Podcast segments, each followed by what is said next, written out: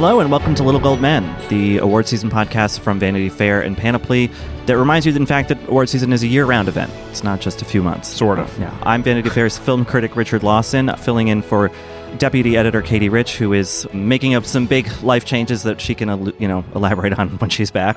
uh, but I'm also here with uh, Vanity Fair's senior writer Joanna Robinson. Hello. And our digital director Mike Hogan. Hello. Katie made me promise to tell all our listeners that she will be back. She will. promises. Yes. It's like at She the end credits, you know, like James Bond will return. I'll be and- back. yeah.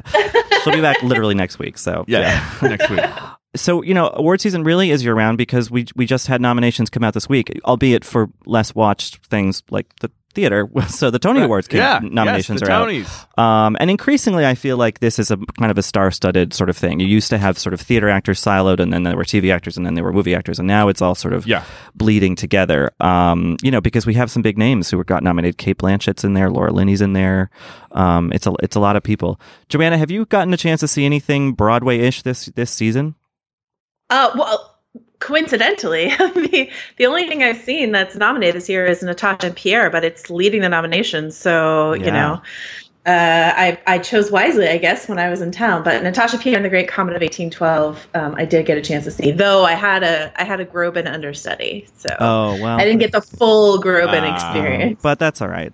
Yeah, um, that show's been floating around for a while. I saw it years ago. Um, in some sort of tent that they had set up in Midtown to kind of look like a cabaret. Yeah. Um, so it's it, I'm glad that it finally you know made its way to the big stage and has been so well received. But which ones have you seen, Richard? I'm sure you've seen a Um, bunch, I've right? s- yeah, I I've seen Dear Evan Hansen. I saw it off Broadway and on. I Mhm, am a mhm. sort of outlier about that show. That much loved show. I, I sort of don't love it. Okay. Actually, in fact, don't like it at all. Uh, beautiful music. Why did you see it twice then? because I to wanted confirm to see the second time you're like, yeah, was I yeah, right to hate it? Yeah, Yes. I think Okay. it, there's some great you know melodies and and the performances are good. I just think the message of the show uh, is sort of gross. um, Okay. but and uh, the one that I'm really excited that got a bunch of nominations, including Best Actress, Best Actor. Two featured actress nominations and best play is A Doll's House Part Two. Mm. This really wild show that shouldn't work but does. It, li- it literally is a sequel to in Ibsen's A Doll's House. Right. Nora comes back 15 years later. And it sounds crazy, and it is crazy, and that's what makes it funny, but it's also trenchant and smart. And Laurie Metcalf is amazing. I think that she could probably go all the way. And Oscar winner Chris Cooper. In Chris there as Cooper, well. yep, yep. Recent Tony winner Jayne Houdyshell is in there, so it's a good it's a good uh, lineup. But I think you know we're, we're we're foolish if we don't talk about the kind of biggest loudest thing in the room, which is Hello Dolly Hello, with, Dolly. with Bette Midler. Bet. yeah, Joanna, are you a Bette Midler fan? yes, I'm a huge Bette Midler fan. Yeah. Uh, Weren't you teasing a potential feud? Was it between Bette Midler and Patti LuPone if they both get not one Well, like if this- when they get both nominated? this was before. No, I what, what what I was saying was that like there was this kind of contentious Sunset Boulevard derived feud between Patti LuPone and Glenn Oh. Close, but then Glenn Close was not eligible. So this so this this pretend this war we've averted the war, the crisis. Okay. So that's that's good. But I still think that Patti LuPone and Bette Midler kind of squaring off as in Best Actress in a musical. That's a pretty big deal. I don't see there's any way that Bette Midler could lose this just because the show is this like phenomenon and this like you know seismic event on Broadway Yeah. and she's very much at the center of that. I mean, you know, when when they announced it, the the, the nominations, they show the poster for the show, and hers is Bette Midler, Hello Dolly, font equal size. I mean, Right, it's just yes. she's like you know, Uh huh. Uh huh. like she's she's got it. Although there is there is kind of whispers that um Denée Benton from Natasha and Pierre could kind of sneak in if if the votes between the kind of grand divas are split. So Well, it's funny uh, when I saw that it was Hello Dolly. My dad was once in a like a theater, like a community theater Oh. version of The Matchmaker that Hello Dolly is the musical version of, right? And he played Cornelius Vanderbilt, and sure. so I was kind of like not knowing too much about the Hello Dolly thing, but I was just I was like, oh, you know, my I have two aunts in the city. They love theater. Like I was like, let's have Dad come in. We can all go. And everyone's like, great, amazing. So I was like, great. We picked a date. I went to go buy the tickets. It was going to be like fourteen hundred dollars. I was like, can we pick something else? Let's pick Yeah. something else. Sorry, everybody. so I dashed everyone's dreams. They all thought I had some like like, Vanity some Fair in. in, Right, to get us right. eight tickets to Hello Dolly. Yeah, Anyway. that yeah, no, I mean that that in is hard to get. I got a nice surprise a couple weeks ago, about two o'clock in the afternoon, the day of opening ni- night of Hello Dolly, I got an email saying we have a pair of tickets. Do you want it? And I so I like Nice. ran home. Who'd you bring? Who's your Who's Uh, your go to plus one? I have a the- my first friend in New York who I, d- I worked in theater with, and she still works in theater. So I was Nice. like, I, she's taken me to That's well so done. many shows well played. over the years. So I was like, here we go. So that was great, and Bette Midler was wonderful, and you just feel it in the room, like. You know, I kind of got this feeling when I saw Sunset Boulevard as well, which actually got very few nominations, if any. Is that people are kind of happy? Like the the event is kind of more being there than actually the show. Yeah. like they're Yeah. th- when they applaud, they're like so happy for themselves. What happens when she comes on stage? Oh, it's like insane. Standing I mean, or just- yeah, the, the, the theater cr- crumbles and then they rebuild it. and yeah, you know, it's yeah. So she she gets this big standing ovation. Then she gets a big standing ovation after her big kind of Act One closing number. oh She really? gets a standing o- Multiple standing ovations. she basically got yeah. I think she got another one. when She came out at Act Two. And then, of course, at the end, and then uh, opening night, it was great. You know, two sort of chorus boys walked out with these, both holding these huge bouquets of white roses, and she's in this Wow. all white outfit. And they, you know, gave her one in each arm, and she pretended they were so heavy that she fell to the ground. And then she's lying there as the curtain dropped, and that was like how we said goodbye to Bette that night. It Wow. was great. Yeah, yeah. You know, she So- is seventy one, so it could have been actually. Well, true. Yeah. I mean, there, okay? there are a couple moments in the show where she like will lean against the wall and be like panting and like, and you're like, and it's like a bit, but it's also like not a You're bit. like, maybe. uh-huh, uh-huh. yeah, but she perseveres. I have a question for you guys. If you're conditioned the same way I am now, for better or for worse, whenever I see nominations come out for any major awards, I start like tallying up. This is this is weird, but I start telling up like sort of the race of the various nominees to Yeah. see like how we're doing diversity wise. And since last year was such a big year for Hamilton, and it felt like, oh, you know, like no no problem there. We know like all these great uh, performers of color are gonna are gonna win awards hmm this this last year um, and then you know looking at this year it doesn't feel quite like tony's so white or anything like that but you know it's definitely a, a paler lineup this year without Yeah. hamilton on the roster Yeah, it for sure is. I mean, you have some deserving nominees like John Douglas Thompson for August Wilson's Jitney, Denée Benton and Natasha Pierre, Corey Hawkins from Six Degrees of Separation. But it's a, it's not it's it doesn't feel as exciting as last year. You know, when it felt much more diverse. And I mean, granted, a lot of that diversity was coming from one show, right but you know, and I think that in general, this this you know, despite the Hello Dolly phenomenon and other you know other kind of uh, highlights like Cate Blanchett, who was in a show that not a lot of people liked, but you know, this year just is not sort of ordained with that kind of like cultural moment just because there is no Hamilton, and pr- probably won't be for many years. right. I would guess. Till all the people who saw Hamilton at age twelve and That- decided they that's- Right, right, their own uh, show. That's Mhm. make their own music. That's exactly right. So be until too then, long. yeah, we at least have uh, these Tony Awards to look forward to. I always enjoy them, you know, and it's like the Maybe some people who saw In the Heights. Sure, yeah, They're they're that's coming that's, along. That was like ten years ago. Yeah. they're they're, They're almost there. They're like getting out of grad school. Maybe Mhm, you know they've got mhm. something cooking. So so we'll see. And now we're going to talk to our Hollywood correspondent Rebecca Keegan about the narrowly averted WGA writer strike. So Rebecca, what what's happened? Well, there won't be a strike. Yay. I feel like Yay. the the town is very relieved. It had reached the point where literally every business I walked into, even the little place that makes my salads, was asking, "Are we going to have a strike? What odds do you put the strike at?" so the guild reached uh, an 11th hour deal, actually more like a 13th hour deal because it came after their midnight deadline. It was interesting. I talked to one of the guild negotiators who was in the room about just how close they came. And and it appears that it was really close. There was definitely a feeling including among a lot of people on the writers guild's team that they wanted to strike and they were willing to strike. Do you think that that brinksmanship helped them get more than they would have otherwise if people hadn't believed they were serious about going pencils down? I do, and I think the fact that they they held that strike authorization vote and they got 96% of their members voting yes, with a really, uh, I think, historically high turnout. So that gave them a lot of ammunition when they're sitting across the table from the AMPTP, the group that represents the studios, and they said, "Look, we're not, we're clearly not bluffing. We're ready to do this." And so they were able to get some big concessions, things like their health plan. One issue that was important to a lot of guild members was this idea where when you write for a TV show that has fewer episodes, you you should get paid for the time that you spend on that, not paid for the number of episodes you generate. Right. And they changed. They, they they so they said uh, they made a new thing where it's two and a half weeks per episode, right? If you if you spend more time than that on one episode, then they have to pay you more. Is that how they solved that? Right, because apparently one thing that certain shows were doing was that even if you were done writing, they were literally telling people you can't go get any other work. You just hmm. have to sort of hold in place. And so that meant people had uh, really couldn't even go out and generate income for themselves. They were held by these sort of strange deals. So this created a mechanism whereby if the production companies are going to do that, they're going to pay for it. But also, presumably, one of these kind of premium episodes nowadays is it takes a lot longer to write than like I Dream of Jeannie half hour back in the day. Right? that's, that's true.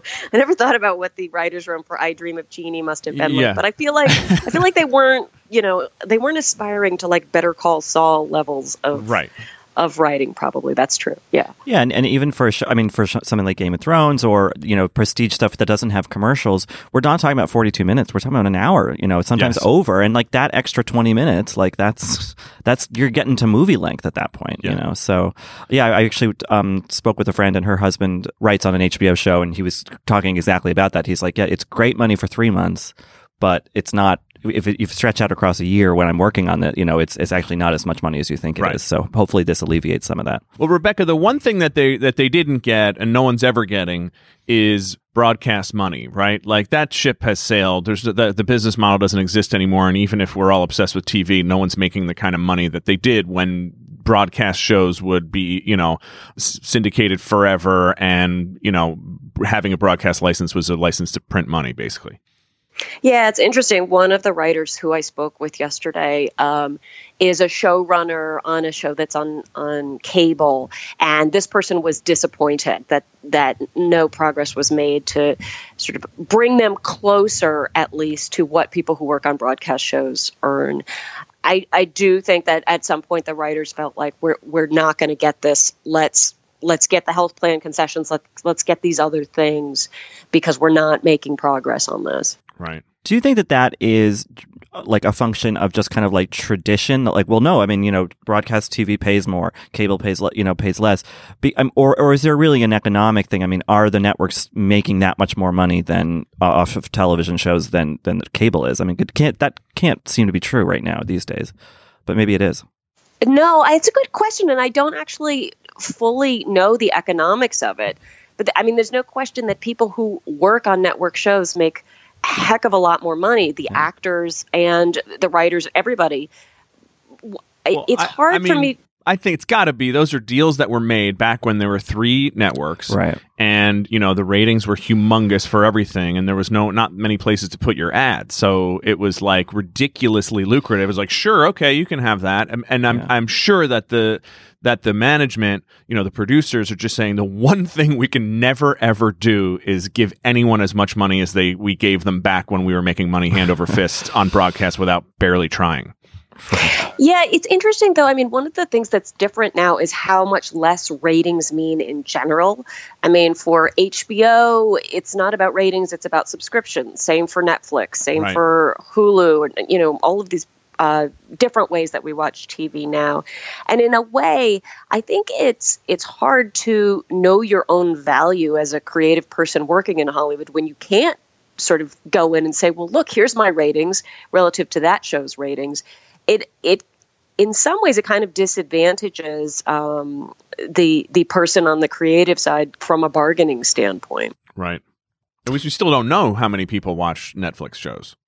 people who make Netflix shows don't even know how many people watch Right. their shows. I mean, that to Right. me is so amazing that you can have these like high powered showrunners working for you and you don't even tell them what their audience is. But that's the holy Kind grail of, bonkers. of reporting, Rebecca. And you were going to break that story next week, right? On VF.com, I'm- VF Hollywood? I'm on it. It's just, it's, you know, it's like one or two phone calls yeah, away. great, great. It's your perfect, Pentagon you. papers. I can't Yeah. wait.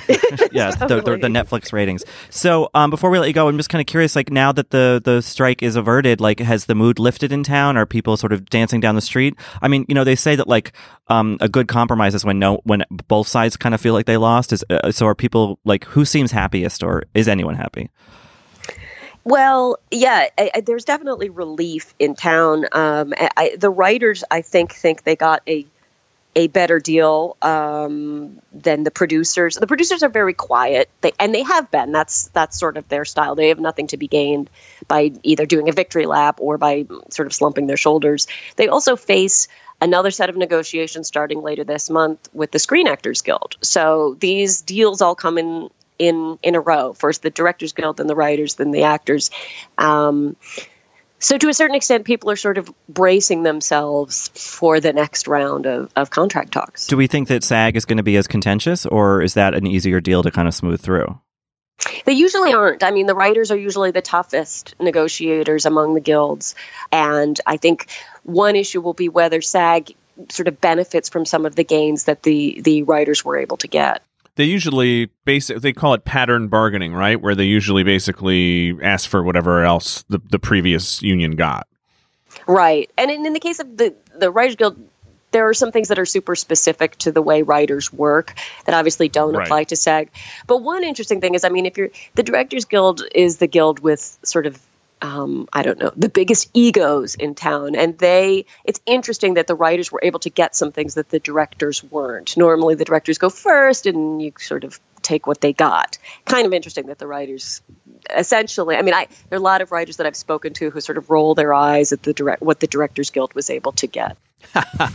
well, I mean, that's kind of like a good representation. I mean, the actors will take what they can get. The writers right. feel like they're not being respected enough, and right. the directors right. are, you know, yeah. the and the directors are egomaniacs. Right. It's pretty much it, it's a pretty good facsimile of how people actually function in the business. It all tracks. Well, I'm glad that crisis has been averted for now. And um, look, we should all celebrate a week when writers actually got a little bit of respect. Yeah, that's a rare, yeah. it, rare it's, moment. It's, it's, let's it's enjoy true. it while yeah. it lasts. And, yeah. All right. Well, thanks for talking about about this with us, Rebecca. And um, you know, we'll circle back when it's time for the actors to negotiate. Okay, sounds All good. right. Thanks, thanks Rebecca. guys. Bye bye. Bye. So, switching gears from the joys of Broadway theater to the horrors of cinema, we ju- we just there a really interesting trailer came out this week for a movie called It Comes at Night which is the second feature from Trey Edward Shults, who had the lauded Krisha, um, this really tiny indie that sort of that won South by Southwest and you know put him on the map, so to speak. Uh, that came out two years ago, and now this is you know there are famous people. Joel Edgerton's in this one, Riley Keough, so you know bigger kind of names, presumably a bigger budget, and it's this looks what looks to be a really elegant horror film. You guys have seen the trailer, yeah? Yeah, it felt like a little bit of a mix of like Cabin in the Woods meets Animal Kingdom, the the movie. Oh yeah, sure. You know, yeah. so like kind of genre y and suspenseful, but definitely has that quality. And you know, A twenty four, even that logo is starting to signal to us like there's uh there's a little more quality here than you might otherwise expect. Yeah.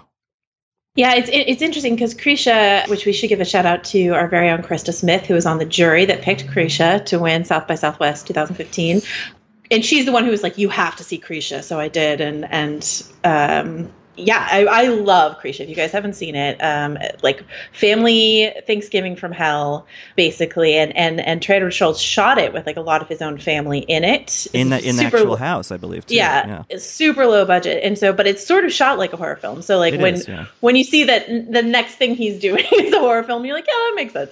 Um, and it's also you know this is I believe a, a clash of two families is is the like make up the plot of this. So it really feels like he's going to take what he did in Krisha and just like add a few more starry people to it, higher production value, and really sort of dig back into those same themes, which I'm excited about because like Krisha was obviously a very personal film for him, and so you always you always wonder if someone who comes out the gate with so much promise with a film like that that is so tied to their own experience, um, if they can expand that vision wide, if they can take that to a larger larger degree, but. um the film uh, correct me if i'm wrong but the film also premiered at this new horror festival the overlook overlook film festival which is hosted at the same hotel from the shining right, right um, Oregon, yeah. and and it got uh, great reviews great yeah. reviews out of yeah. that festival so you know it's not just a a creepy trailer that made my sister actually physically cover her hands her face with her hands when we saw it in the theaters this weekend but you know it's got it's got some good buzz on it so yeah i mean the question is kind of for our purposes it, it, like if you look at recent things that have happened like it follows coming out getting these great art house reviews the witch certainly you know that was kind of almost almost in the Oscar conversation last year. And now you have Get Out, you know, people saying that could get a screenplay nomination. Like, is horror kind of becoming a prestige genre? Or, I mean, like, or is there, because I don't know, it feels like it's been a long time, you know, interesting with, with Jonathan Demme dying recently, people are kind of reconsidering Silence of the Lambs. That's a horror movie that won the Yes. big five at the Oscars. It's been Yeah. a long time since that's happened. I mean, maybe we're due for that. Does it feel like that to you guys? I mean, I definitely think in TV you're seeing genres uh, slide into the Emmy conversation more and more, kind Right. of following along behind Game of Thrones. Yeah. I wonder if a horror movie. I, I I think I wonder if a jump scare horror movie can ever quite make that leap. I think there are disturbing, you know, kind of quasi arty suspense movies that can Right. definitely Which do Silence that. of the Lambs is more than, than yeah. It's like Yeah. a thrill. It's more thriller than horror, Yeah. almost, right? yeah, but I don't know. I mean, Joanna, what do you think? I, you know, I think you're right. I mean, I, I don't think it comes at night is going to necessarily be in the conversation. I think there's been some talk of Get Out maybe getting like a screenwriting award or nomination or something like that. But I I think it is certainly true that with stuff like It Follows and The Babadook and all these other things, we're seeing horror not only as like a training ground for promising new directors, but also just a genre we need to take more seriously in general, I think. But yeah, I, I don't see like a, a straightforward horror movie being a major award season contender. Yeah. Not yet. But maybe I'll maybe I, will eat my words. I think you're right about it being a testing ground because the technical expertise to do them. Uh, I mean, you can you can do a shitty horror movie that sort of functions and scares people, but like to do a really good one with all the timing stuff and the kind of like cutaway um, imagery, you know, it's always it's always about make, making you worry about what you're going to see rather than what you actually see. You know, anytime Right. you look at some fake blood, you're like, all right, it's fake blood. Yeah. So uh, it's all about that building up the the intensity and then like blowing it up all through basically visual sleight of hand. Right, exactly. And and they can be done sort of on the cheap because horror kind of unlike almost any gen- other genre doesn't require like big name talent to do really well. Right. You know, like you can have a bunch of no Yeah. names and actually in some ways that works better because if you see, you know, some famous person walk on screen you're like, well they're not going to die. Right. But if it's a bunch of unknowns, unless it's you- Scream. Right, unless it's Yeah. yeah. right. You have no idea, you know. So you know, and, and look at David Robert Mitchell, who who who made It Follows, a really beautifully made and t- t- terrifying, inventive movie. And his next movie, Under the Silver Lake, is a you know kind of a thriller, a noir thriller in Los Angeles with Andrew Garfield and Riley Keough and Zosia Mamet. Like it has big names, and so this. It follows was kind of his calling card, Yeah. and now he's in, you know directing movies that are rumored to be at Cannes and you know stuff like that. So it is interesting that this this really top tier talent is getting their start in an accessible, cheapish, you know. Yeah. Well, and it's probably Genre. pulling the language of prestige film toward it, you know, Right. so that Yeah. there's kind of like tingly, creepy visuals and stuff Right. starts to be a normal language for like Oscar movies. Right. Exactly. You know? Yeah. I'm just glad that we're kind of out of the, the that really. The, I think the the period that pulled me out of watching horror movies, like the kind of what saw like miserable, just like Mm, gory, torture like, porn. torture porn, Yeah. and then it was all the kind of the Conjuring, all these kind of jump scare things, and like now it feels like we're getting a little more to a place of more like elegance, you know, like when a Yeah. movie like The Others, when Nicole Kidman could be made again or something, you know. Yeah. Oh, I love that movie. The other thing I want to say is, of course, the cultural thing that has gotten us talking about the Oscars over the past few months has been FX's Feud, which is about a horror movie that made had a presence at the Oscars. You know, That's so right, Yes. you know, I don't think we'll ever see whatever happened to Baby Jane's like again necessarily, but you know, these these I guess these things come in waves, and yeah, when we're in the in the midst of the torture porn era.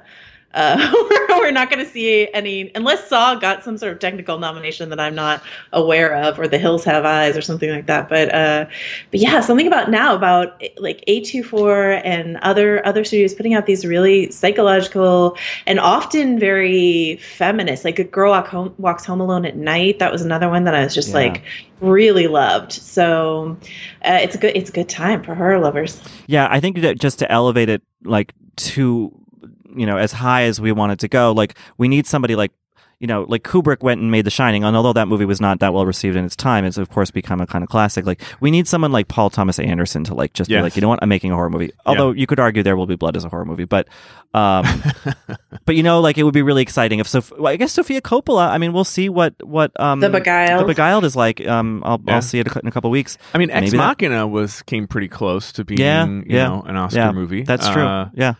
So and it, it actually won, you know, um, of special once- effects. yeah. yeah, Somebody needs to just do a flat out hag exploitation. Sorry if I can I use that term. sure. Yeah, yeah. Yeah, yeah, yeah. As as as a, as a you know hag adjacent, I, I can I can approve with that. with uh, Bet, Bette Midler, maybe. Yeah, there Yeah, you go. sure. That's- Broadway's that's darling it. Bette Midler. Yeah, there- Uh-huh. there's there's got to be a role in there for Melissa Leo or somebody. You know, Uh-huh. she likes to kind of go that route sometimes. yeah. Get the Big Little Lies cast together. right. Well, if there's any like auteur director listening, yeah. Uh, yes, please. So we're we just talked about horror. Now we're going to talk about sci-fi fantasy. Joanna, how would you categorize Guardians of the Galaxy? It's not really science fiction. It's got trappings of the sci-fi genre. It has, you know, it's comic book. I guess is the catch-all phrase we could use. Yeah, sure. Okay. So have you seen Volume Two? I have, yes. What are your thoughts? Because I, I I put a review up last week, and I think I was pretty much in agreement with people. But what what, what did you think? I didn't like it as much as the first one. Mhm. Um, not nearly, Uh, just because I think the a lot of the charm of the first one was the surprise of seeing something. You know, um, I won't call it edgy or anything like that, but just sort of seeing that come out of Marvel uh, in the first place. So a lot of the surprise of, of that Guardians of the Galaxy. mm, comprised its charm. This time it feels almost a little too self-referential, if that makes sense. Um, Sure. Or yeah, just like in love with itself. That being said, something that I have been strongly against in general is the use of CGI on faces. Particularly, I was really, really against what they did with Rogue One. Yeah, But for young Kurt Russell in this movie, I, you know, they got me. it, it eerily worked. Yeah, yeah, yeah. I feel like we are climbing out of the uncanny valley now because that that whole thing, you know, I usually sort of react with disgust to those things and I was like, "Oh my, I was like shocked." I don't know if like I don't know, my eyesight was poor that day or something like that because I I actually saw it with Rebecca Keegan and when we walked out Rebecca was like, "I thought that was a little uncanny valley." I was like, "I thought we were clear out of the uncanny Yeah. valley with that Kurt Russell was- face." And that and that kind of creeps me out because, you know, the of course the ramifications of that are like, do we even need actors anymore if we can convincingly simulate their faces? So, um that's that's that's my long view of Guardians. But the what did what did you think, Richard? I, I, I liked it. I thought it was fun. I, I kind of didn't remember the first one at all when I went into. I guess maybe I sh- I'm admitting that I didn't do my homework and I should have prepared. But you know, I, so I kind of forgot the dynamics between the characters, and I remembered the tree and you know the Groot. You know, so The tree. the tree Groot. Yeah. Um. You know, and I so I, am like. Groot. Sorry. Yeah, yeah, and and this one's like baby Groot, and he's cute. I mean, maybe they overuse him a little too much, but I liked it, and I thought it was strangely emotional, and and, and it was fun. I thought some of the action sequences were good. But the bigger question it had me kind of thinking is sort of something you mentioned, Joanna, about being self-referential. It's like with the Marvel kind of world now so big that it becomes becomes unwieldy almost. It's like when does all of this kind of self-reference and like tying things together just become impossible to kind of keep up in the air? I, I and, and I part of Guardians, the first one that I remember liking was that it was separate of this, you know, other stuff, the Avengers stuff, and now of course they're they're they're kind of trying to bring it closer to uh, because they're going to all going to be in Infinity War, all the Guardians people.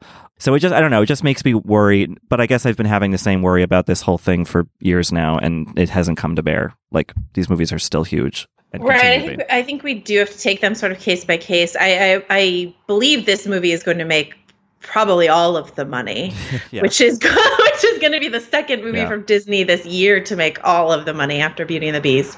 I don't know that it has anything new other than Kurt Russell's young face again to to show us, and that that's okay. I mean, maybe it doesn't have to. I'm much more excited for Marvel's fall offering, which is um, Thor Ragnarok from Taika Waititi. Like, I think that is Right. going to be sort of an, a new creative direction for them. But as you say, it's all going to come back to the massive crossover Yeah. of um, of Infinity War.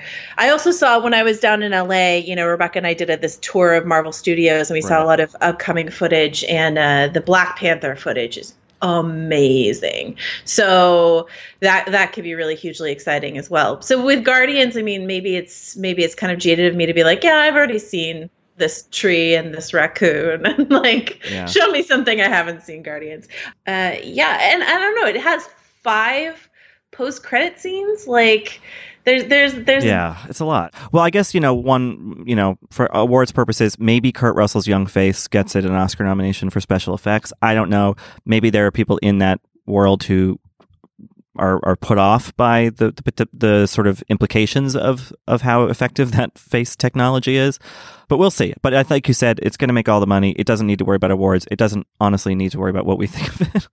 It's- I know. it's- it's- This, uh, that's how I felt seeing Beauty and the Beast. I was like, my opinion of this doesn't Yeah, matter at all. just- Like, it's beyond my opinion mattering because this is just gonna go ahead and get all the money. So. sometimes we just have to admit that some things are bigger than us, Joanna. Just- occasionally. Yeah. So now we're going to go back to Rebecca Keegan, who sat down in LA and had a conversation with Misha Green, who is the uh, creator and showrunner of WGN's Underground, the slavery set drama that's gotten a great bunch of great reviews and is ending its second season uh, next week. Hi, I'm Rebecca Keegan, and I am here with Misha Green, one of the co creators of the show Underground. Thanks for being here, Misha. Thank you for having me. For listeners who are not familiar with your show, I will just say that if you, like me, are one of those people who hears about every new superhero movie and wonders, why don't they just make a Harriet Tubman biopic? It exists. Yes. It's this show. Um, take me back to when you first got the idea for the show.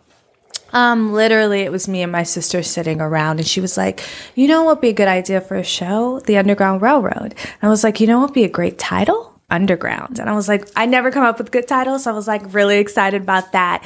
And then um, I had met Joe Pokaski, my co-creator on Heroes, and we I, I just sat down with him. I was like, we should do a show about this. And we started researching, and the more we started researching, the more we were like, how has no one done a show about this yet. Every story we were reading was just amazing. And again, we go and watch superheroes, you know, and Captain America and all that stuff. And we're like, here's American superheroes. We haven't told their story yet.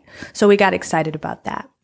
You were talking about the historical research that you did mm-hmm. initially. Can you tell me a little bit about what form that took, how you learned about the era? any and all research we could do. What really I think cracked it open for both Joe and I was when we started listening to the slave narratives at the Library of Congress.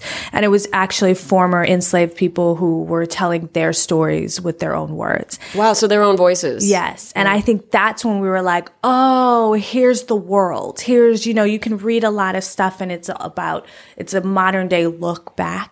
And it's very, you know, uh, again, what we've seen of this time period. And we just really wanted to get in and kind of give people who were enslaved this voice that we feel like they hadn't had. And I think that's because, you know, we've seen this mostly in features and that's a finite amount of time, whereas we have a long form to really explore all of these characters. And it was just, that's really where it started for us where we're like, oh, now we're hearing them speak about their lives and it's not always, you know, whipping and whipping posts. There was so much more details and intricacies happening within them.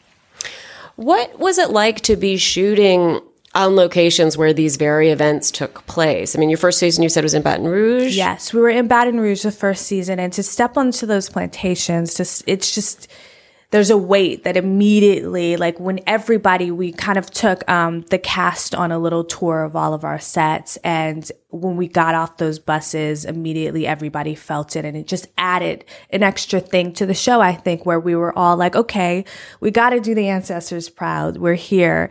Um, and it's also very eerie. I think you know adita porter who played Pearly Mae in the first season we were sitting around on set one day and she's just staring at this gigantic tree. And, and she goes I wonder how many people were hung from that tree. And just that, you're like, oh my God, like, ugh. Yeah.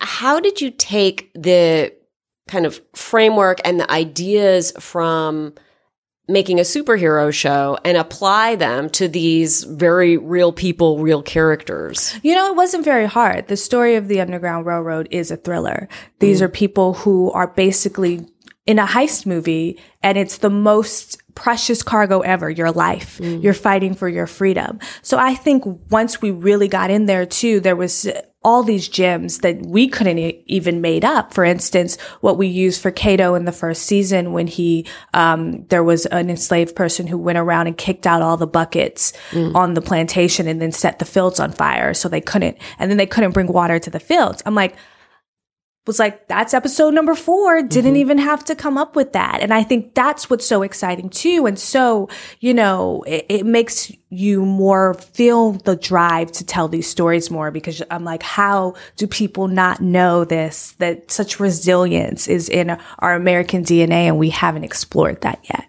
The Civil War era became unexpectedly topical this week, I think, when um, President Trump gave some a little bit bewildering interviews Right. about it. I mean, is any of his interviews bewildering now? even even by his standard, I think these have have have some people's heads scratching. I'm just going to re- read you. He said, "People said people don't ask that question, but why was there a civil war? Why could that one not have been worked out?" And when I read that, I I had intended to ask you, how much can you assume your audience knows about this era of history? I think a little more than the president. you think so? well, how, yeah. Well, first of all, you know, what did you make of those comments? You know, I think uh, I'm not surprised again by this comments. I think that he's been very consistent in his, you know, what? That question of your everything you read of his, you go, what?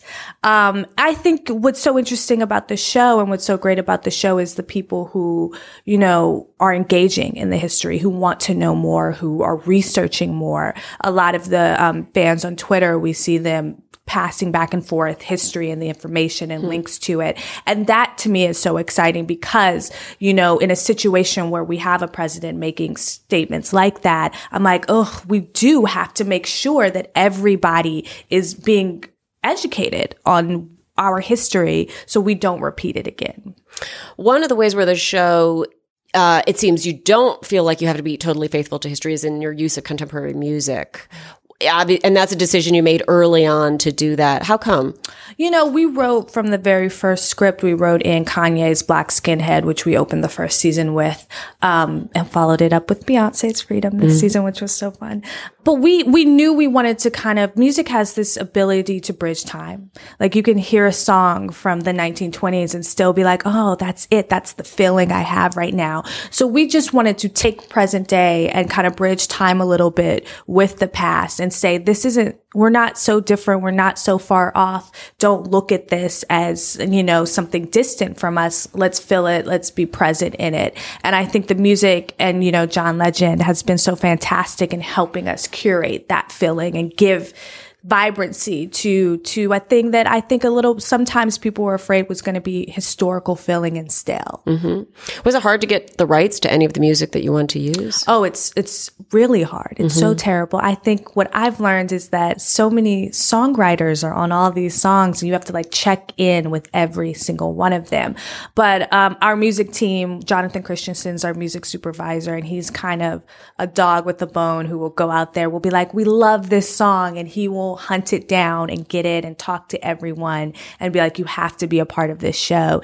And then when he he misses the mark just a little bit, John will swoop in and he'll be like, "Listen, I need I need this favor." So it's been great because we also don't have a huge music budget. So it's also been fun to, to kind of discover newer talents mm. and bring them in and be like, "That's the fill and that's it," and have people again be like, "We want to know who sang this song." You have one episode in this second season that's really different in form. It's, I understand you referred to it among yourselves as the Harriet Tubman TED Talk episode. Can you tell me a little bit about the idea behind it and how you structured it? Well, this season we knew we wanted to bring in um, more of the historical characters. We knew that the end of the first season was Rosalee meeting up with Harriet, and you know it's this t- daunting task when you think about it. Because I was like, oh, there has to be plenty of material on Harriet to to see where we can center ours. There's not. And so it became this thing of like, how do we tell this story of this superhero, this real life superhero, and how do we make her accessible so that we understand we can all be Harriet Tubmans? And I think from the start, as we were going through it, um, I saw uh, Maya Angelou talk, and it's a speech she gave. I, uh, I forget where she gave it, but it was on YouTube. I watched it. It was like 30 minutes. And in that 30 minutes, she took us to all the places. I was like, oh my God. That's, I was like, this was amazing. How has no one seen more of this this one talk in which she did all these things in it. And you're like, at the end of it, you're like almost in tears. And um, then at the same time, Joe and I were researching and we found that Harriet was actually starting to give talks to abolitionists at the time in 1950, um, in 1858. And um, so we were like, oh my God, let's do a TED talk let's do a whole episode where she just talks about her life to this group of abolitionists. And that's kind of where the seed of it started. And you know, you say things, you're like, we're going to do this. And then it comes down to two weeks before the end of shooting and we actually have to do it. And we're like, oh, we haven't wrote this script yet. And Aisha hasn't memorized 45 pages. And so we all kind of like, got on it because you can't you can't not get on it when it's Harriet Tubman. Well, how crazy for your actress. I mean, mm-hmm. it's page after page of dialogue that yeah. she must have had to absorb in a very short period of time. Yeah, she had a week and a half. Wow. Yeah, and we shot it in 3 days. And it was literally that thing where we were like, so we wrote it, we wrote it in 3 days. She had a week and a half and then the 3-day shoot. And in all of it we were kind of like well, we have no choices now. It's either got to work or it's not going to work. Mm-hmm. And then we were there shooting on that day. And I remember she walked up to that stage and did, cause we did each act, the whole act all the way through. And she did the whole act all the way through. And I turned to Joe and I turned to Anthony Hemingway, our director producer. And I said, Oh, we're good. And every, we all, every, it was like you could see it kind of flood through the entire crew where everybody was like, oh, wow, we're going to pull this off. Mm-hmm. and it was fantastic. And it was led by Aisha. Again, it, it was extraordinary to watch. One of the things that you do in the show that I really enjoy is when you kind of play with our expectations of what people are capable of or are just our sort of assumptions we make about people. One thing I'm thinking of is the sewing circle. Mm-hmm where I assume I'm going to see a prim group of 19th century women and it turns out to be sort of a resistance planning yeah. group. And it made me wonder, do you ever feel like people are making assumptions about you being in this industry, being a woman, being African American, being very young to be a showrunner? You're 32, is that right? Yes. That's really young to have as much responsibility. Do you ever feel when you walk in a room like you're sort of having to overcome anyone's assumptions? You know, I, I, I think that that's definitely true. I think people have their assumptions, but I don't buy into their assumptions. So it's kind of, you know, the other day I was just in a pitch and I walked up and the person I was introduced to was like, Oh my God, you write like a man. what does that mean? I know. I, and I went, and I, that's exactly what I was like, what does that mean? Yeah. And then he was like, oh, uh, uh, and like everybody in the room was like, oh no, uh oh, this is already going horrible. And I was just like, well, what does that mean? And he was just, like, well, you know, just that you you've got an aggressive, you know. And I was like, women can be aggressive too. In fact, I've heard they're some of the most aggressive people to hear men talk about us. Right. You know, so I think that I just, I find it all funny, to be honest. I'm always like, you can assume, uh, you know, it's no secret. I've said this before. People have mistaken me for a PA on the set, on my own set. And I'm just like, what are you going to do? Um, we're talking less than 12 hours after the Writers Guild has just put the finishing touches on a new contract. A strike has been averted to the relief of a lot of people. Yes. Were, was anything that you were working on would that have been affected if there was going to be a strike? No, we have finished writing the season a while ago and we haven't started season three. So nothing was going to be affected by a strike. Did you, the last strike happened in 2007. Mm-hmm. What was going on in your life in 2007. That's right when I had moved to Hollywood to start being a writer in Hollywood. And I got here and I was like, oh, we're not doing this right now. That's not what we're doing. So it was a little weird. But then again, at the same time, it allowed me to take a moment to step back. I think when people first get to this town, it's like that pressure to go, go, go. You got to get somewhere. And I was like, there's nowhere for me to go mm-hmm. right now. So how'd you make a living? What did you do? I was working um, at Talesai, which is a Thai restaurant on Sunset. Oh yeah, on Sunset. Yeah, and I actually worked there through selling my first script because you sell your first script and you're like, I sold a script, and then you're like, oh, but it's still like, got to wait for the money, you got to do all this stuff that they don't tell you you have to do. Right. Yeah. So I was taking, I don't drive, so I was taking the bus every day to Talesai. That's quite a trajectory in 10 years. Now, I understand you have five seasons of underground sort of mentally mapped out. Is that yes. correct? So, would you take your characters through the Civil War? Yes, I think a thing that's little known that I didn't even know when I first started this is the Underground became um, a natural spy network for the North during the Civil War. Right. So there's a whole spy tale to be told and interesting stuff going on with Harriet and being the first woman to kind of um, do a raid in any war in American history. It's all of that stuff is so exciting. And the Civil War, I think, is it's ready for a new treatment in a long form that can give the time and space to it. You know, to help people like the president figure out well, why we were having the Civil War. For instance, For instance, someone who could just tune a in. Little, yeah. In case the president or anyone wants to tune in, the season finale of Underground airs May 8th on WGN America. Yes. Thank you so much, Misha. Thank you. Well, that about does it for this week's episode of Little Gold Men. As ever, we would, you know, implore you to um, go on to iTunes and rate and review us. It helps more people find us, and it helps us, you know, it's always good to get feedback. You can find us all on Twitter at Little Gold Men. Individually, I'm at Rylaws. Joanna?